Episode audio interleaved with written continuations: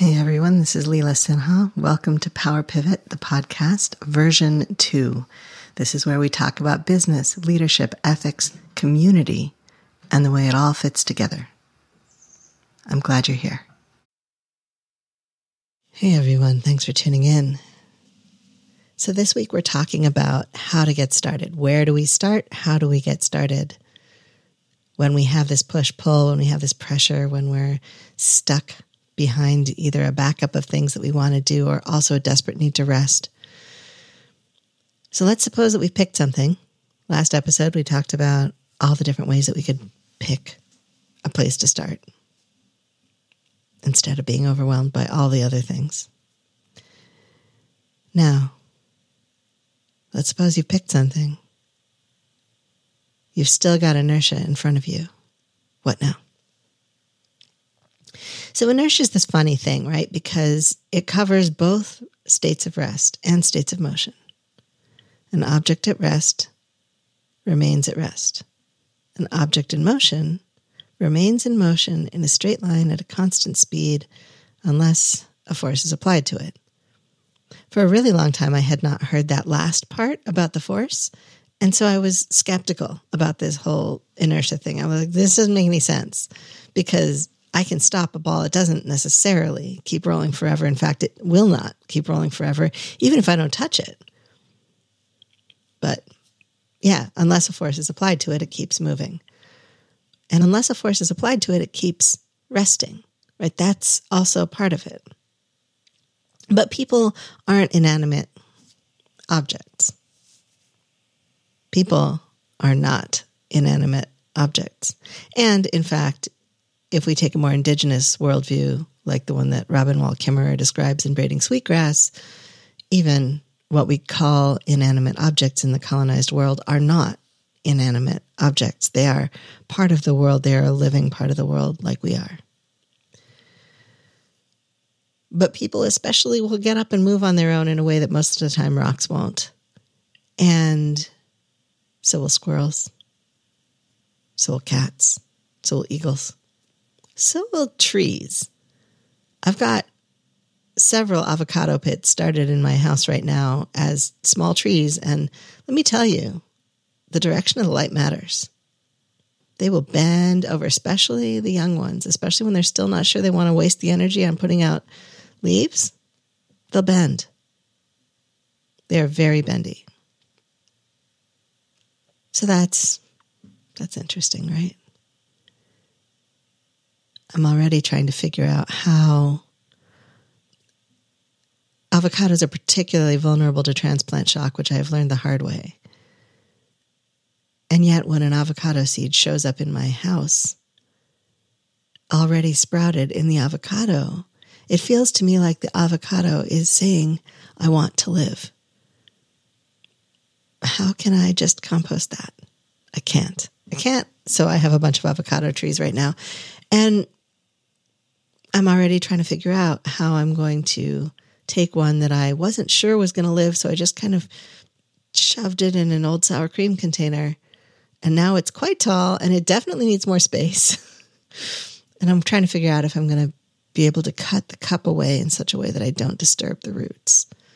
Or if I'm just going to cut large holes in the cup and let it find its way out, I don't know. I don't know. I just know it's going to need more space soon. So, one of the things I want to say about getting started is that that kind of thinking, like I just described with the avocado tree, is in fact part of my process and part of a lot of intensives processes, probably part of yours, where we think and we visualize and we imagine and we research. And it's possible to let the research become a stall tactic, but there's also a lot of value to that research. There's a lot of value to that thinking time, to that imagining time. For me, my imagination is very good at 3D manipulation and it's a lot easier than doing it on a computer. So if I'm not actually creating like blueprints, it's better for me to do it in my head, to lie down, to close my eyes, and to imagine doing the thing. And I do this with everything from designing woodworking and weaving projects to sewing to transplanting plants, like everything sometimes even driving places. I imagine it first, I visualize it first. And uh, yes, elite athletes use visualization to lay down the neuronal pathways they need to do the thing without having done the thing yet or without doing the thing all the time. So there's research and practice around this. But for me, it's not just athletics. It's not even just an unfamiliar task. It's any task. Part of the way that I lower the threshold between me not doing it and me doing it is by imagining it until it feels like it's easy. And feeling like it's easy could be for any one of a number of reasons. It could be because it feels more practiced. It could be because I've lowered my anxiety level around it. I don't know exactly why it works, but I do know that it works. And I do know that I do it. And when I do it, what I do is usually better. It's more effective. This means that sometimes I have to do the very unintensive thing of reading the instructions first not just doing it along with the instructions. I'm very kinesthetic. I like to like just read a line of the instructions and execute them. But that's not always the best thing. So so where I'm going with this is that beginning often begins with imagining. It doesn't necessarily begin with doing. Now, there is a danger an opportunity, a thing, a fun thing about brains is that they don't distinguish very well between things that we imagine and things we actually do.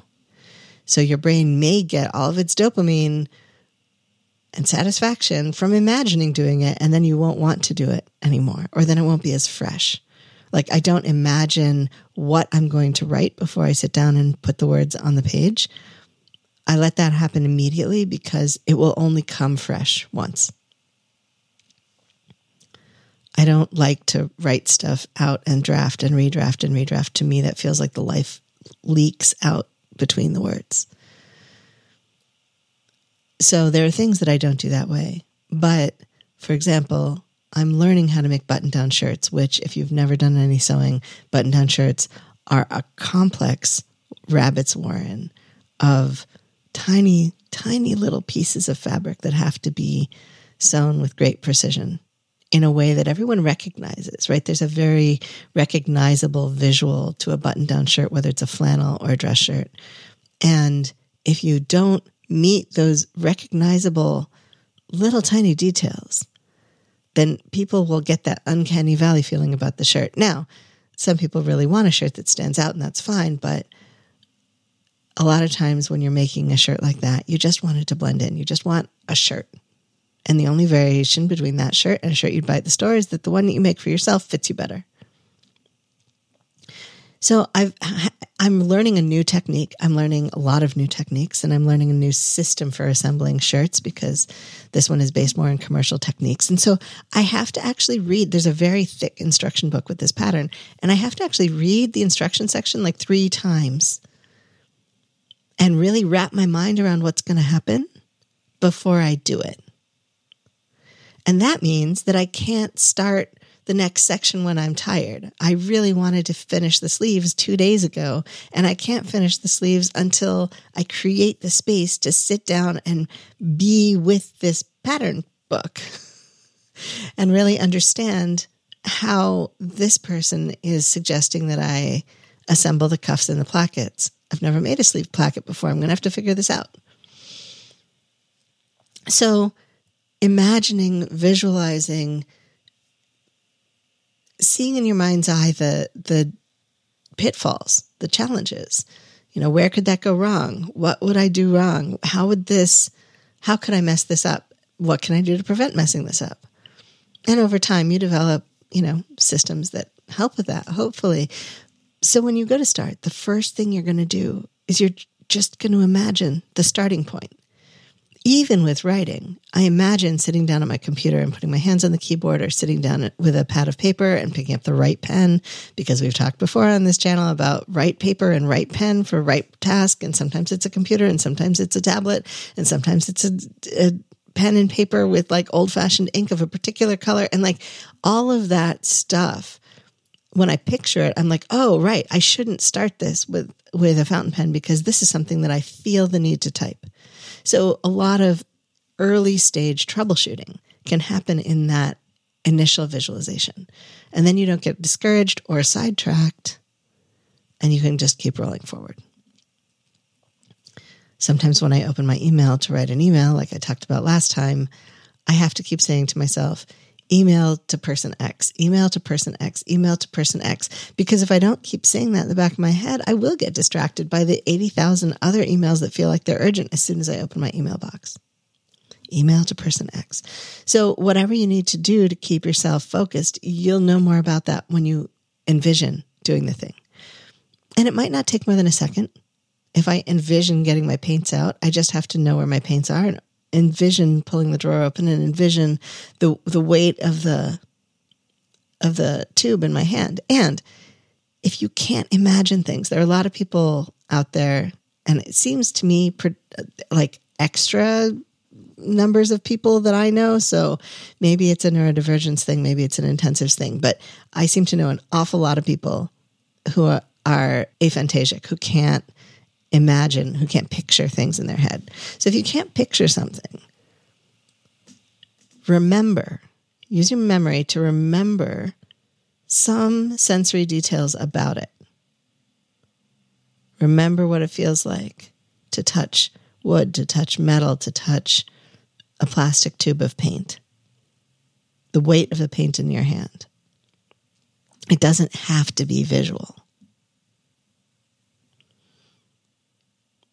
So once you've imagined in whatever way you can imagine, and if you can't, just keep going. This step is not, none of this is a rule, right? These are all suggestions. We all have different ways of doing things. Our brains are all different. You need to adapt everything all the time anyway, especially if you're an intensive. But these are not rules, these are just things to try. So the next step is to get the first object and bring it to the place where you're going to use it. Get the first object and bring it to the place where you're going to use it. What does that mean? For me, it means getting out at least one tube of paint, although probably once I have the drawer open, I'll get out at least three tubes of paint and a palette, and dragging the little rolly cart that I think will be where I put my paints over next to my pad of paper and setting it up. Just just like putting the stuff there. And then looking at it and thinking, okay, what else do I need? I need water so I don't walk away immediately because I'm thirsty. Okay. What else do I need? I need a paintbrush and a jar of water to put my paint in that's somehow visually different and ideally tactily different from the jar that I'm drinking out of. I have a little bit of an advantage in that I'm terrible about knocking things over. So everything that I drink out of has a lid. And obviously, the thing that I do my paintbrushes in can't have the same kind of lid. I wish there were a way to do that. There's probably a way to get close, but I have to be careful because I don't want to spill things. And I spill things all the time. So setting it up for success. And then that might be enough of an emotional lift that you have to walk away and like go get lunch. I know it's excruciating to be patient with yourself around things like this, but it's also a relief. If you notice in your body that you're building tension and you're building resistance and you're feeling maybe a little off, a little nauseous, Take a deep breath, go for a walk, get some lunch, work on an email, do something different. There's a really funny cartoon going around, and I'm sorry, I don't know who to credit. That's a guy standing on the doorstep of a house, and the guy is selling the writer's cleaning service. And the deal is that writers who are procrastinating on writing will come and clean your house. And yeah, I mean, there's so much that we will do to procrastinate doing something, but also sometimes we need spaciousness. Sometimes we need a break. Sometimes we need that in breath and that out breath. And so maybe the emotional effort of taking out the paints, of laying them out, of getting a brush, of getting one jar of water to drink out of and one jar of water to dip your paintbrushes in and hoping you don't mix them up, that might be the whole morning's emotional lift. You might need to go do things that are not that hard, that are easier, that require no thinking. You might need to get some input instead of some output. Listen to a podcast, listen to a piece of music. I often find that when I'm feeling depleted, the best thing I can do is put some stuff in, recognize that my cup is literally empty and I need to listen to somebody else's ideas or somebody else's beauty for a while. And then maybe it won't happen again until tomorrow. Maybe it won't happen again for a week, but at least the brushes are there.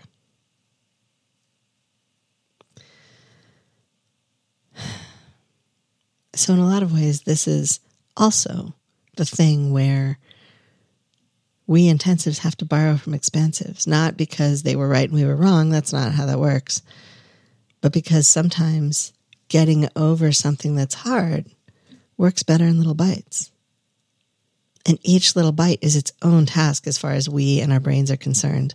Unlike an expansive who can be like, yes, this series of little tasks makes up a large task. We're like, no, this little task was the whole task. And now that little task is going to be the whole task. But you know what that saves us from is the 80% problem. Because if we have enough momentum to get all the way through the end of the task because it's such a small task, then we don't get 80% of the way in and decide that we could do it. We know how it could be done. And so we're not interested anymore. We don't we don't have to we don't have to do that to ourselves because by the time our brain starts to realize that we should have stopped 20% ago to be 80% consistent, it's done. It's finished. Brain, you can hush. And sometimes that means that we run off the cliff, Wiley Coyote style, from the old cartoons. Sometimes it means we run off the cliff with so much momentum that we don't notice that we're no longer on the cliff. And then we look down and we fall. And so the thing is to know that you're going to need something to run into. You're going to have a little extra energy to burn. What are you going to do? You're going to lay out the paints. You're going to recognize you're at the end of your energy. You still have that like momentum, but you're not actually producing any new energy. You're going to go in the kitchen and get yourself a snack and pet the cat and put away the spoons and take a nap and write an email and download but not upload or approve the latest bank statement from your bank if you, like me, have a financial management software that requires you to do manual down- downloads. I'm working on finding a better one, but I don't have a better one right now. You're going to allow yourself to to blow off that extra built up energy without putting any more energy in. Just blow off the existing momentum. And all you've done is set it up. But that's the beginning and it counts. And you get to count it. Thanks for tuning in. Talk with you soon. This has been Power Pivot, the podcast. I'm your host, Leela Sinha. Thank you for listening. I offer gratitude for the earth and sky and the support and care of many who cross my path. Our post production assistance is provided by William Jameson, and you can find him at jamesonav.net. You can find more of me and my work, including leadership consulting and keynotes, at intensivesinstitute.com.